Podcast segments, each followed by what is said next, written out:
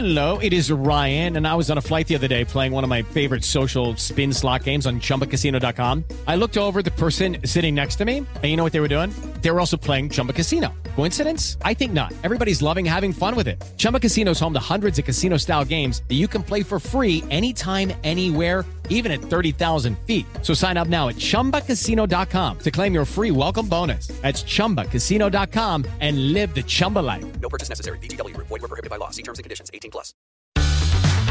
Este es el podcast de Rocío Córdoba. Una mujer como tú. Y a partir del hecho que pues, nos sorprendió muchísimo del pasado viernes, en donde José Ángel, este niño de 11 años, accionó un arma en un eh, colegio de Torreón, Coahuila, pues hemos estado revisando diferentes materiales. Hay muchas cartas y documentales y artículos que están relacionados con este tema, porque desafortunadísimamente, vamos, no es la primera vez que esto ocurre. Y nos encontramos con esta carta que a mí me parece interesante. La escribe un profesor y esta carta dice así. En una semana se cumplen tres años desde el tiroteo por parte de un alumno en una secundaria de Monterrey. En ese entonces yo daba clases de español y literatura en una secundaria privada. Al llegar a la escuela, al día siguiente el director convocó a una junta extraordinaria. Su postura fue simple y directa. Tienen prohibido hablar sobre el tema, únicamente deben recomendar que no vean contenido violento en Internet. Mis clases en los tres grados las usé específicamente para hablar sobre el tema. Quienes así lo eligieron, de los muy pocos que no habían visto el video, lo vieron en el salón para discutirlo. Para el resto, dibujé un diagrama y lo narré. Después de un periodo de prejuicios, llegamos a un punto honesto y creo yo responsable. No sabíamos por qué lo había hecho, así como nadie aparentemente supo nunca por qué lo hizo si alguien lo hiciera en el salón, tampoco sabríamos por qué. En realidad, nadie se conoce. Les pregunté quién se había sentido sumamente triste en los últimos cinco días, y poco a poco todos fueron levantando la mano. Fue un golpe en seco. Yo también levanté la mano.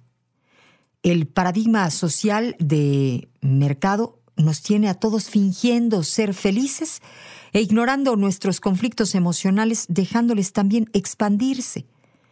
Ahí acordamos honestidad, confianza y cuidado. Cada día meteríamos a una caja una hoja blanca doblada, que podía o no contener una confesión anónima sobre algo que nos causara dolor. Nunca cayó una hoja en blanco. Al día Elegíamos varias cartas y hacíamos un análisis objetivo de las cosas, que no respondiera a los principios capitalistas, sino a una inspiración ética de comunidad. Al final, tendrían que escribir una historia al respecto. Así, cuando alguien confesó ser homosexual, eliminamos el juicio de valor sobre su sexualidad y diluimos un término que nació para segregar aquellos que el mercado entonces no querría.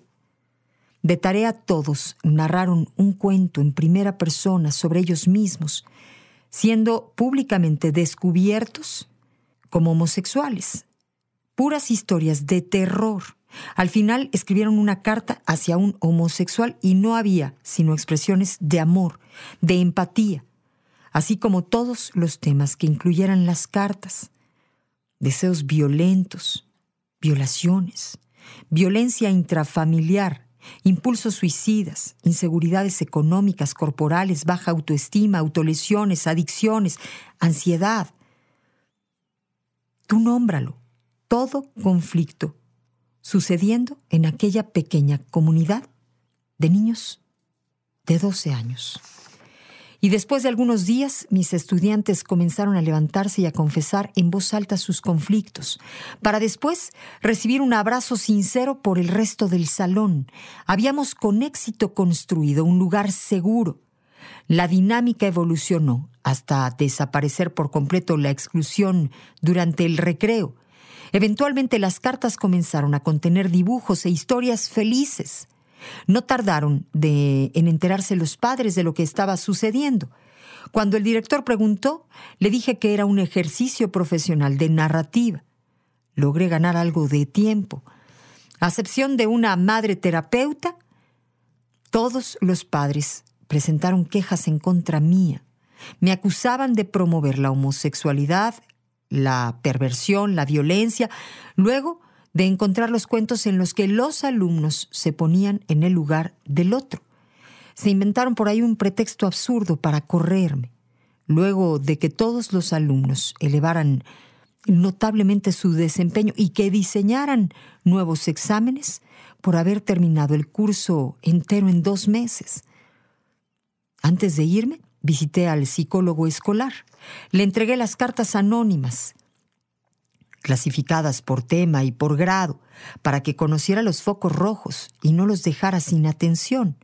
Pero las rechazó sin leerlas porque yo no le iba a decir cómo hacer su trabajo. Nunca, ningún alumno había sido atendido por él. Me fui y todo regresó a la normalidad, menos mis alumnos. Algunos aún me escriben. Han crecido para convertirse en jóvenes valientes y con mucha compasión. Entonces culparon al Internet, hoy a los videojuegos, lo que sea necesario para no reconocer que todos nosotros les abandonamos y lo único que les entregamos es violencia y juicios mercantiles. Los dos eventos fueron muy similares, lesionar para después dispararse en ambos casos jóvenes adolescentes. Esos gatillos los jalamos todos. Y este va a ser el tema porque, porque es obligado, porque tenemos que tocarlo y tratarlo. Estará con nosotros la especialista eh, Trixia Valle para tratar de verlo desde diferentes perspectivas. Y revisando diferentes documentos, yo me encuentro justamente con el de Bowling for Columbine. ¿Recuerdas este documental producido y protagonizado por Michael Moore? que pues habla justamente de la masacre del Instituto Columbine, este tiroteo que tuvo lugar en el 99 en Columbine High School. Aquí se tratan varios temas. Se habla de la violencia en las escuelas de los Estados Unidos, el uso de armas por parte de civiles y la teoría del miedo.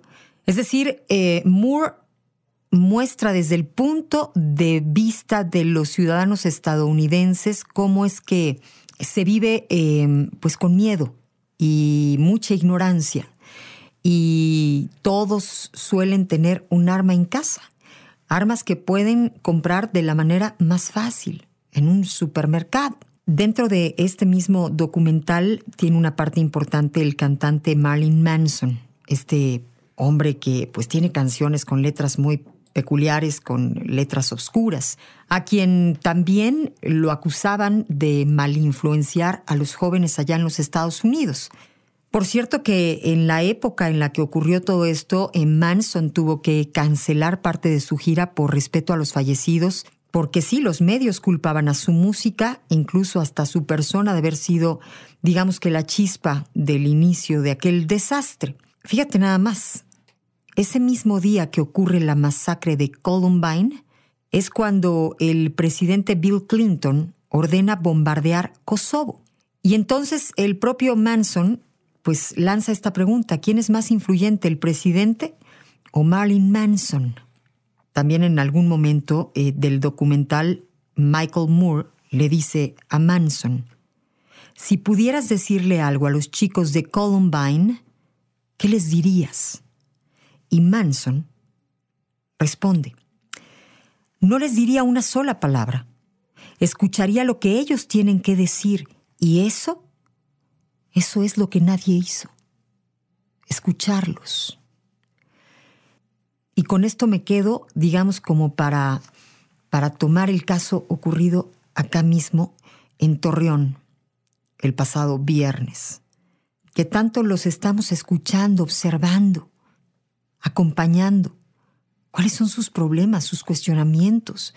¿Qué los lleva a ese mundo oscuro, donde se sienten desesperados, tan desesperados como para hacer aquello que hacen, La gran mayoría de nosotros, de los que ahora estamos escuchando, pues tenemos o sobrinos o hijos, pero conocemos jóvenes, niños que están creciendo en nuestra familia.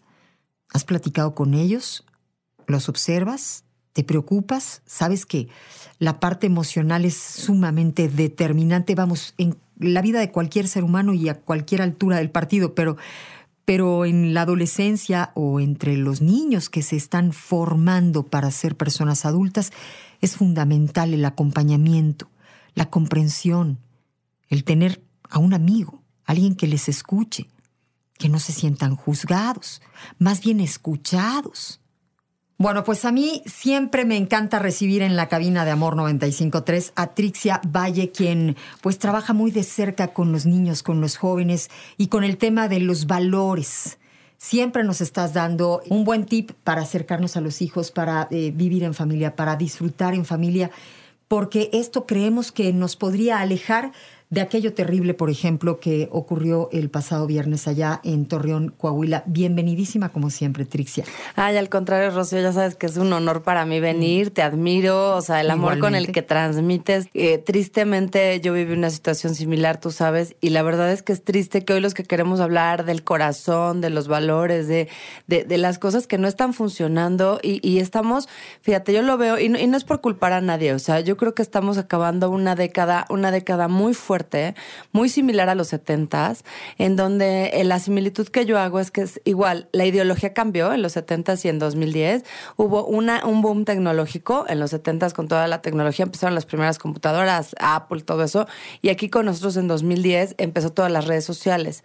Entonces, ¿qué hicimos? Fue tanto y tan rápido que hicimos como el avestruz, metimos la cabeza al suelo, yo hago mi propia red social, oigo lo que quiero, escucho lo que quiero, costumizo mis amistades, costumizo mi pensamiento y hago como mi, mi guarida. Y es una, una trampa normal en la mente, pero creo que este suceso de Torreón del pasado viernes es, es obligatorio que abramos los ojos, el corazón, la mente, que fíjate que es que yo a mí nunca, es que mi hijo tiene celular desde los cuatro, pero él sabe que no debe de ver pornografía tenemos que dejar de cerrar los ojos a esto porque el problema del de consumo de pornografía en niños está aumentando vertiginosamente. Y menciono esto porque cuando tú abres tus ojos a la pornografía, tu alma se corrompe y se corrompe el concepto del amor. La pornografía es tan fuerte porque te está diciendo que de lo que vienes es de un lugar sucio, es de un lugar eh, viciado, es de un lugar pues así como el sexo en la pornografía, o sea, un, lugar oscuro, porque el origen de la vida es eso que se muestra en la pornografía, es de donde tú vienes, tú y yo, todos los, los que estamos en el mundo. Entonces, un niño que consume pornografía se empiezan a romper acuerdos, acuerdos, luego si le sumas videojuegos, le sumas que están solos. Yo creo que la verdadera arma hoy es la soledad y el gatillo que la dispara es eh, precisamente el no tener acompañamiento, el sentir que nadie te escucha, que estás con tu mamá y prefiere contestar chats o, ver cosas en Facebook, que estás con tu papá y de plano ni te hace caso o que simplemente estás en la escuela y nadie te escucha, que le dices a la maestra 50 veces, oiga, es que me está molestando. Y fíjate, yo no culpo a los maestros nunca, porque yo sé que traen línea de, ¿sabes qué? No te metas, no hagas tanto caso, no hagas drama. Aquí no debe de haber bullying, entonces mejor lo omitimos. Entonces no hay porque nadie lo reconoce. Pero perdón, en todas las escuelas están habiendo problemas gravísimos de bullying que nadie quiere enfrentar. Creo que la invitación y el llamado que nos hace este niño que, pues yo pienso que entregó su vida para darnos una enorme, enorme em, wake up call, ¿cómo se llama? Como que sí, sí. llamada de atención. Por supuesto. Para decirnos, tienes que abrir los ojos, tienes que hablar con tus hijos, tienes que decirles, la pornografía es esto, pasa esto, tu papá y yo nos divorciamos, tenemos X problemas, dejemos de tapar el sol con un dedo y llevemos conciencia a las escuelas. O sea, de verdad, a las escuelas y a las familias. Ya no podemos estar creyendo que a nosotros no nos va a pasar, porque esto ya abrió una puerta muy grande a que nos puede pasar. Oye, lo que está pasando ahora con Estados Unidos y todos estos problemas y esta angustia que pasamos porque si va a haber guerra, si no va a haber guerra, no está en nuestras manos.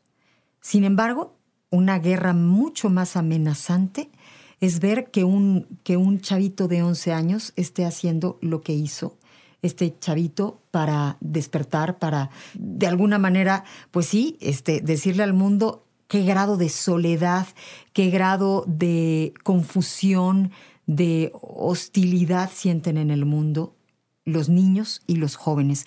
Y eso sí nos involucra a todos nosotros. Nosotros creo que somos todos parte de aquel gatillo que, que, disparamos todos. Porque si yo educo bien a mi hijo, Trixia, va a llegar un niño empático y bueno a convivir con el tuyo.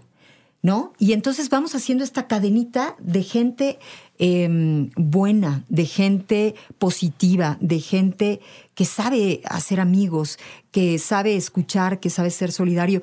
Todos los que tengamos, decía yo, no solo tus hijos, vamos, tus sobrinos, cualquier eh, chavito cercano en la familia, tendríamos que eh, pues revisarlo y revisarlo es escucharlo, quererlo, atenderlo, para que al colegio o a la escuela, a esa aula, regrese un niño empático, un, un amigo para los demás. Es increíble, pero antes los padres acompañaban, guiaban y le daban discurso a los hijos en relación a la vida. Pero hoy, fíjate qué loco. Hoy son los hijos los que le dan el discurso a los papás. ¿Sí? Oye, pa, pues métete a Instagram, pero no, tu foto tiene que ser así, ¿no? No, pero ¿cómo le hago? Y entonces los chavitos nos están ayudando a nosotros, papás, en nuestra eh, chaborruqués infinita que no queremos ver terminar. ¿Y quién está acompañando a esos, a esos niños, a esos jóvenes? Porque los papás, pues estamos ocupados en nuestra segunda vuelta, en la novia, en el novio, y la cosa ha cambiado muchísimo, literalmente. Y como esto, vamos, muchos otros aspectos que antes eran de forma distinta y hoy, ¿quién está acompañando a nuestros hijos? Decíamos, hoy estamos viviendo entre muchos chavitos hijos de nadie, porque porque la mamá está trabajando, porque el papá está ocupado, porque pues el abuelito ya está cansado o la abuelita y la cuestión es que estamos viendo evidencias de esa falta de amor y de acompañamiento. Así es, yo creo que hay cinco cosas que podemos como empezar a poner en el chip de nuestra mente, que las podemos ir platicando, las pongo de, entrada porque luego ya al final, ¿no? Este, la primera es pon en modo avión tu celular cuando estés con tus hijos. Trátalos como las personas más importantes de tu vida porque lo son. Díselos, o sea, demuéstraselos, agarra y ponle modo avión. Yo, por ejemplo, ya no tengo notificaciones.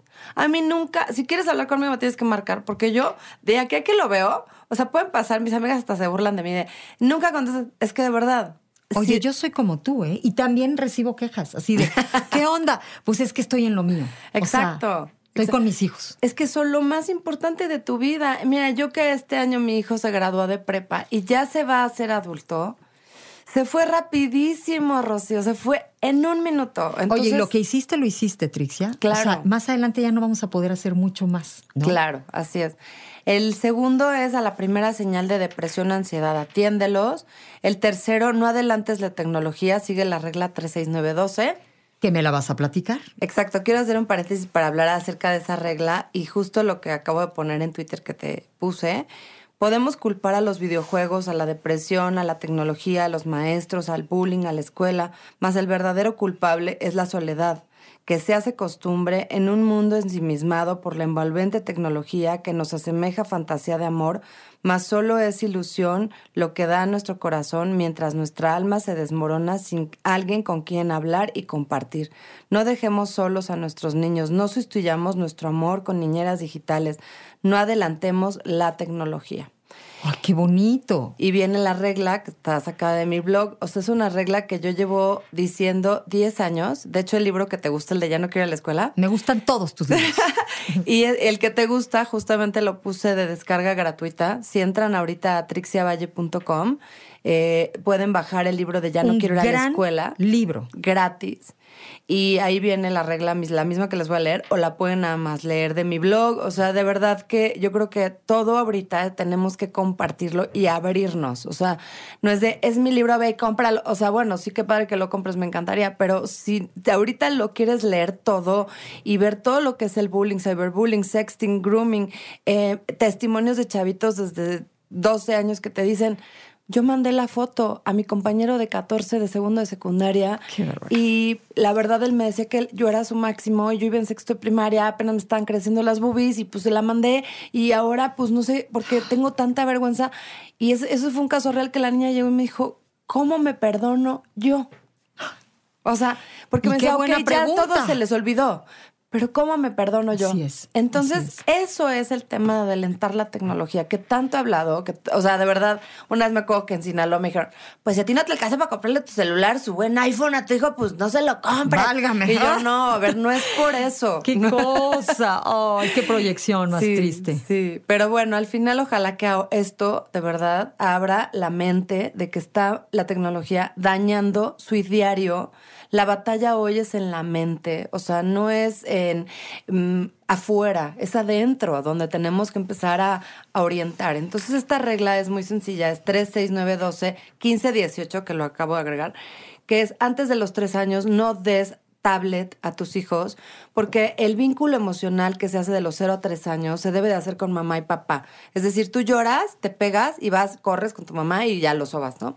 Este, espérame, Sí, se oye increíble. Tres años, sí. Hay eh, mamás desayunando con sus ah, amigas, ¿no? Y la bebé de meses con la pantallita del, iPad, ¿no? Viendo imágenes eh, coloridas. Y entonces así, y su galletita, y la mamá puede estar muy a gusto con sus amigas. Eso no. No, porque además, o sea, lo que nos llama la atención a nivel de todo, o sea, la primer instinto sensitivo es luz, movimiento y ruido. Entonces, esos tres componentes los tiene. Entonces, se convierte desde muy temprano en una posible adicción. Yo no estoy diciendo que cualquier niño que un día le des un celular, obvio no. O sea, yo tengo un hijo de cinco años, así como tengo el que se va a graduar de prueba, tengo uno de cinco, ¿verdad? Este, y el de cinco, o sea, obvio que algún día le he dado el celular, pero no tiene un tablet, no tiene una televisión en su cuarto. o sea, es a ratitos y a segundes y a momentitos y, así, ¿no? Antes de los seis años, nada de eh, videojuegos.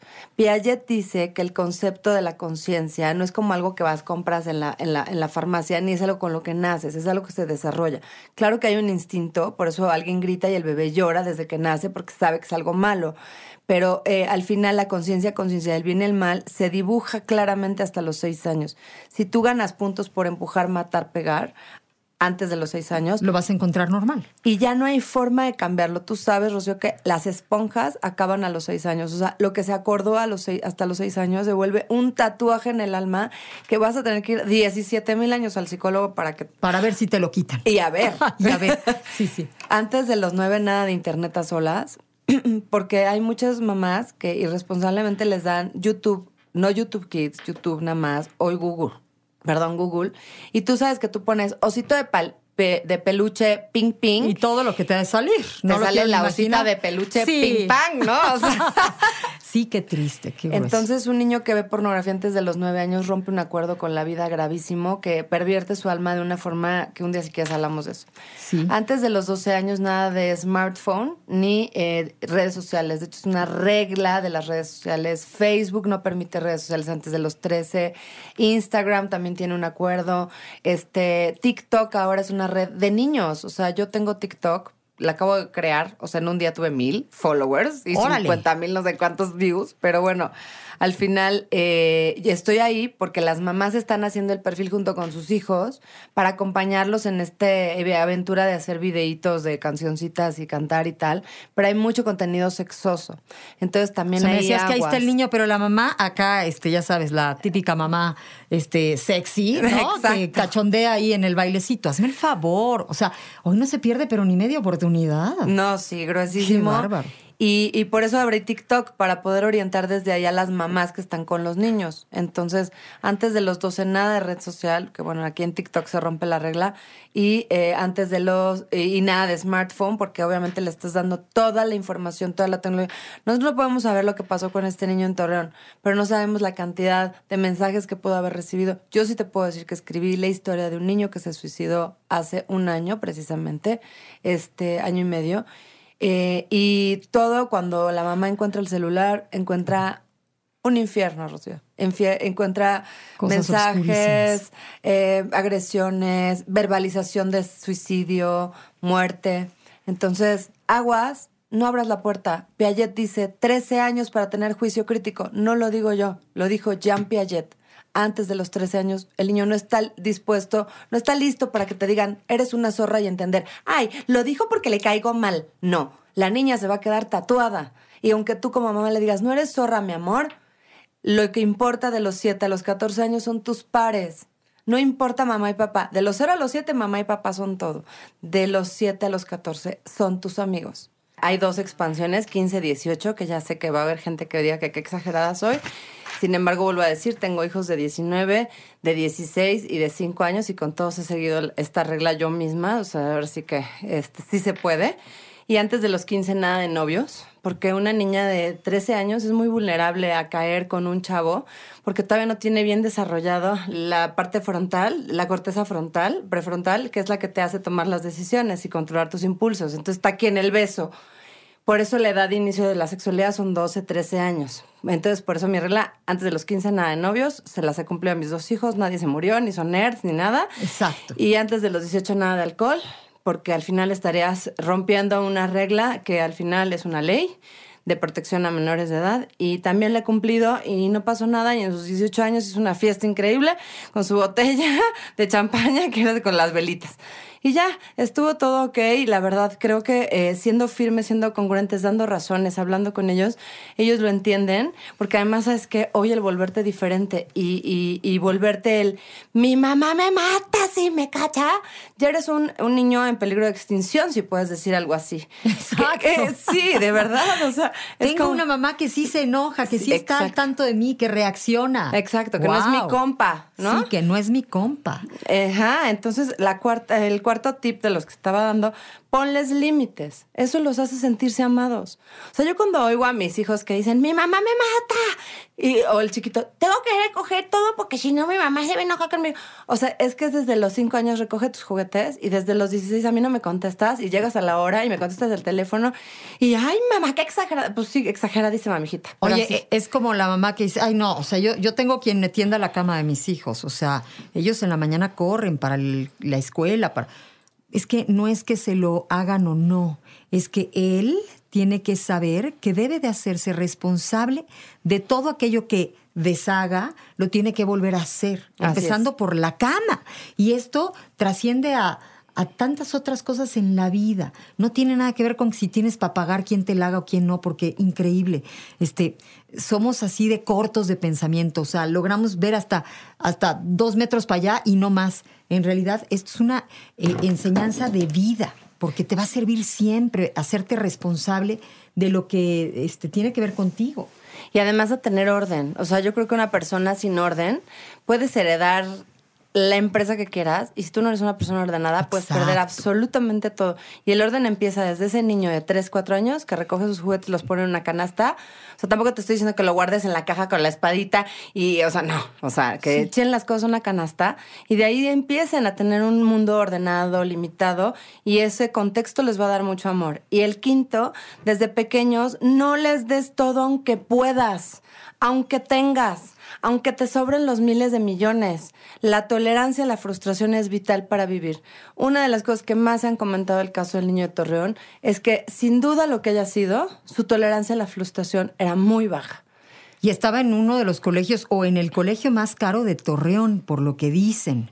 O sea, muy probablemente el papá sentía que estaba cumpliendo su función de papá porque pues lo estaba llevando a un super colegio y creyó que le iban a hacer la chamba y no le hicieron la chamba, ¿no? O sea, no nada más porque tú tengas con qué se resuelven las situaciones. ¿no? Mira, yo te voy a decir, o sea, eh, mis hijos grandes cuando cumplieron 13 ahorraron no sé cuánto tiempo, como tres navidades y cumpleaños para comprarse sus teléfonos. Los tienen hasta la fecha. Nunca se les han roto, nunca se les han perdido. Y una vez se les rompe la pantalla, pues tú lo pagas. A mí me da N al cubo. Si la tienes rota y así con el vidrio, me da igual. Entonces ya ahorraron, o sea, es ese poder. Pero se necesita mucho, este, mucho valor, Felicia, para ser así en esta sociedad, ¿no? En donde hoy los papás no se limitan porque es, para que noten que mi hijo tiene, porque su padre pues, es bien picudo, bien valedor. Y como yo no tuve, pues que él tenga y así a pasto. O sea, somos muy nacuarrines en ese sentido, muy. verdad. Qué triste porque lo pagan nuestros hijos. En vez de una mamá así, fíjate, yo hago una ronda y hace no mucho llevaba también yo a, a los hijos de otra familia. Un niño como de 10 años y el otro como de 15. Y claro, estaban contando que le dicen, oye, ¿qué onda con tu celular? Traía un celular de estos, este, pues súper sencillititititos. El chavo de 15, el de 10 ni celular, por supuesto. Y dice, no, bueno, es que hace un año perdí el teléfono que mis papás, este, y con mis ahorros eh, logramos comprar. Y entonces me regresaron al, pues al más chafita. Y este lo tengo que tener otro año para ver si ya podemos entre ambos juntar para otro teléfono. Y no es que no tengan, ¿eh? Eso es lo sorprendente. Yo conozco a la familia y el problema no sería económico en lo absoluto. Es que sus papás están queriendo educar, queriendo enseñarles a los hijos el cuidar sus cosas, el eh, valorar, el que salen al colegio y al mundo y no son los que valen por qué número de teléfono traes. Simple y sencillamente soy fulanito y hacer que el mundo te acepte por quién eres y no por lo que tienes, porque ni siquiera es tuyo, es dado por los papás, ¿no? Así es, yo creo que estamos muy a tiempo de regresar a, la cultura del esfuerzo y si los príncipes lo hacen, hay que no lo hagamos acá los Mexican Curios, por favor. O sea, por favor, ya vamos a bajarle ese a esa paja de, es que, ¿qué van a decir si no trae los tenis? No sé ¿Sabes qué? Un niño de esa edad no debe traer tenis de 10 mil pesos. Empieza por los papás, pero es que los papás hoy ternuritas, tienen que demostrarle al mundo que su chamba deja, ¿no? Claro. Qué tristeza. Oye, si me permites, Trixia, algunas personas nos están escribiendo, muchos, gracias, lo, lo agradecemos mucho y lo quiero compartir. Mi querida Chio, hace algunos años se enfrenté a una situación con una de mis hijas que en ese caso, en ese momento, no sabía cómo lo iba a resolver. Siempre he tenido buena comunicación con ellas y un día una de ellas me dijo que necesitaba ayuda, que escuchaba voces que la hacían cortarse no supe qué responder en ese momento, la abracé, le dije que la amaba muchísimo y que juntas lo solucionaríamos. Acudí al IN Mujeres y me orientaron. Llegamos al hospital de psiquiatría y me dediqué en cuerpo y alma a su tratamiento. Gracias a Dios logramos superarlo. Ella no segregaba dopamina ni serotonina y fueron un par de años donde salimos juntas de esa situación a la fecha estoy muy al pendiente de las crisis de ansiedad y depresión que a veces presenta, pero con amor y atención lo solucionamos pronto. Dice otro comentario, tengo un niño de seis años, el cual no quiere trabajar en la escuela, todo lo realiza acá en casa, su maestra, su papá y yo. Ya hablamos con él, unos días trabaja, otros no. Ya eh, le puse todos los castigos, pláticas, premios, solo unos días lo hace y otros ya no. Su papá y yo estamos separados, pero su papá está al pendiente, nos ve cada 15 días y nos hablamos todos los días. ¿Qué puedo hacer? Bueno, pues yo creo que en ese caso es enfrentar las emociones desde adentro. O sea, me llama la atención la cantidad de niños que no segregan dopamina, serotonina, lo cual pues sí es importante hacerles estudios de sangre y psiquiátricos y todo cuando ya tienen depresión severa o, ansiedad. Sin embargo, si nos vamos a la raíz de la vida, o sea, tú aprendes a segregar esas sustancias en la primera infancia, que es de 0 a 6 años.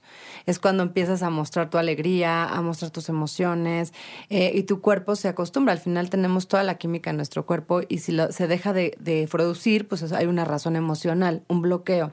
Entonces, bueno, pues qué bueno que la atendieron a esta niña de la que hablaban eh, y está padrísimo. Sin embargo, si te vas a la raíz, al fondo, en qué momento, qué pasó en su vida que dejó de vivir la alegría, porque justo bloqueó las, las drogas del cuerpo de que dan la alegría y el bienestar. En el caso de este niño que no quiere trabajar, ella dice, es que su papá y yo en las cosas prácticas, aunque estamos divorciados, estamos haciendo las cosas.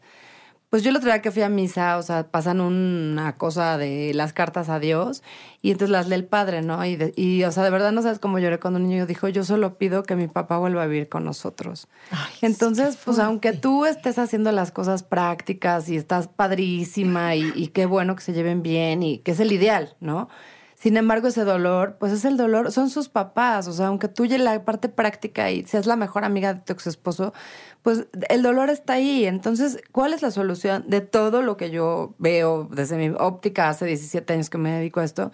Es dejar que lo que sientas, lo sientes, vivencialo y, y que salga. Cuando tú lo quieres bloquear y tapar el sol con un dedo y solamente ves el síntoma que el niño no estudia, pues estás viendo un síntoma, no estás yéndote la raíz. Yo desde hace dos años que dejé la fundación, que dirigí formé eh, ocho años para prevenir el bullying, me dediqué a encontrar una fórmula, un sistema que pues al final eh, creo que ha funcionado y justamente ahorita estoy grabando el, el, el audiolibro para Spotify gratuito que se llama Los ocho valores para la crianza efectiva. Y es una técnica con la que he sacado adelante a más de 50 niños en estos dos años, eh, con cinco sesiones. Cinco sesiones en donde descubrimos cuál es tu temperamento, cuál es tu herida primaria, cuál es tu huella de nacimiento.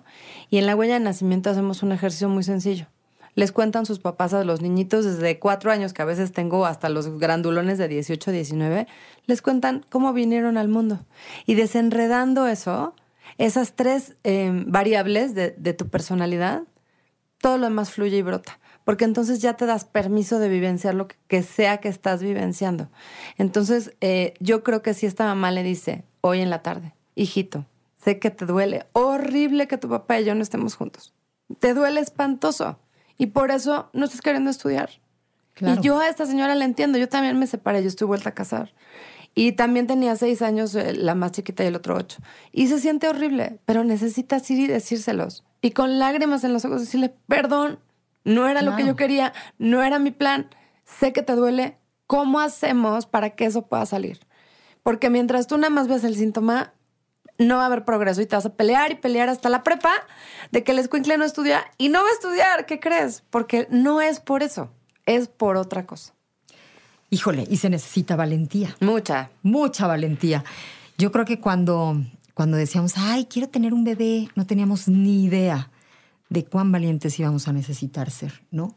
Porque ahorita que lo dices y que veo que, pues literalmente eh, te, te, te, conmueves, ¿no? Porque te identificas, porque te remontas, ¿no? A, a esos momentos cuando, pues sí, pareciera que los niños desde las primeras etapas, los primeros años, te pueden voltear con la necesidad de una respuesta, ¿no?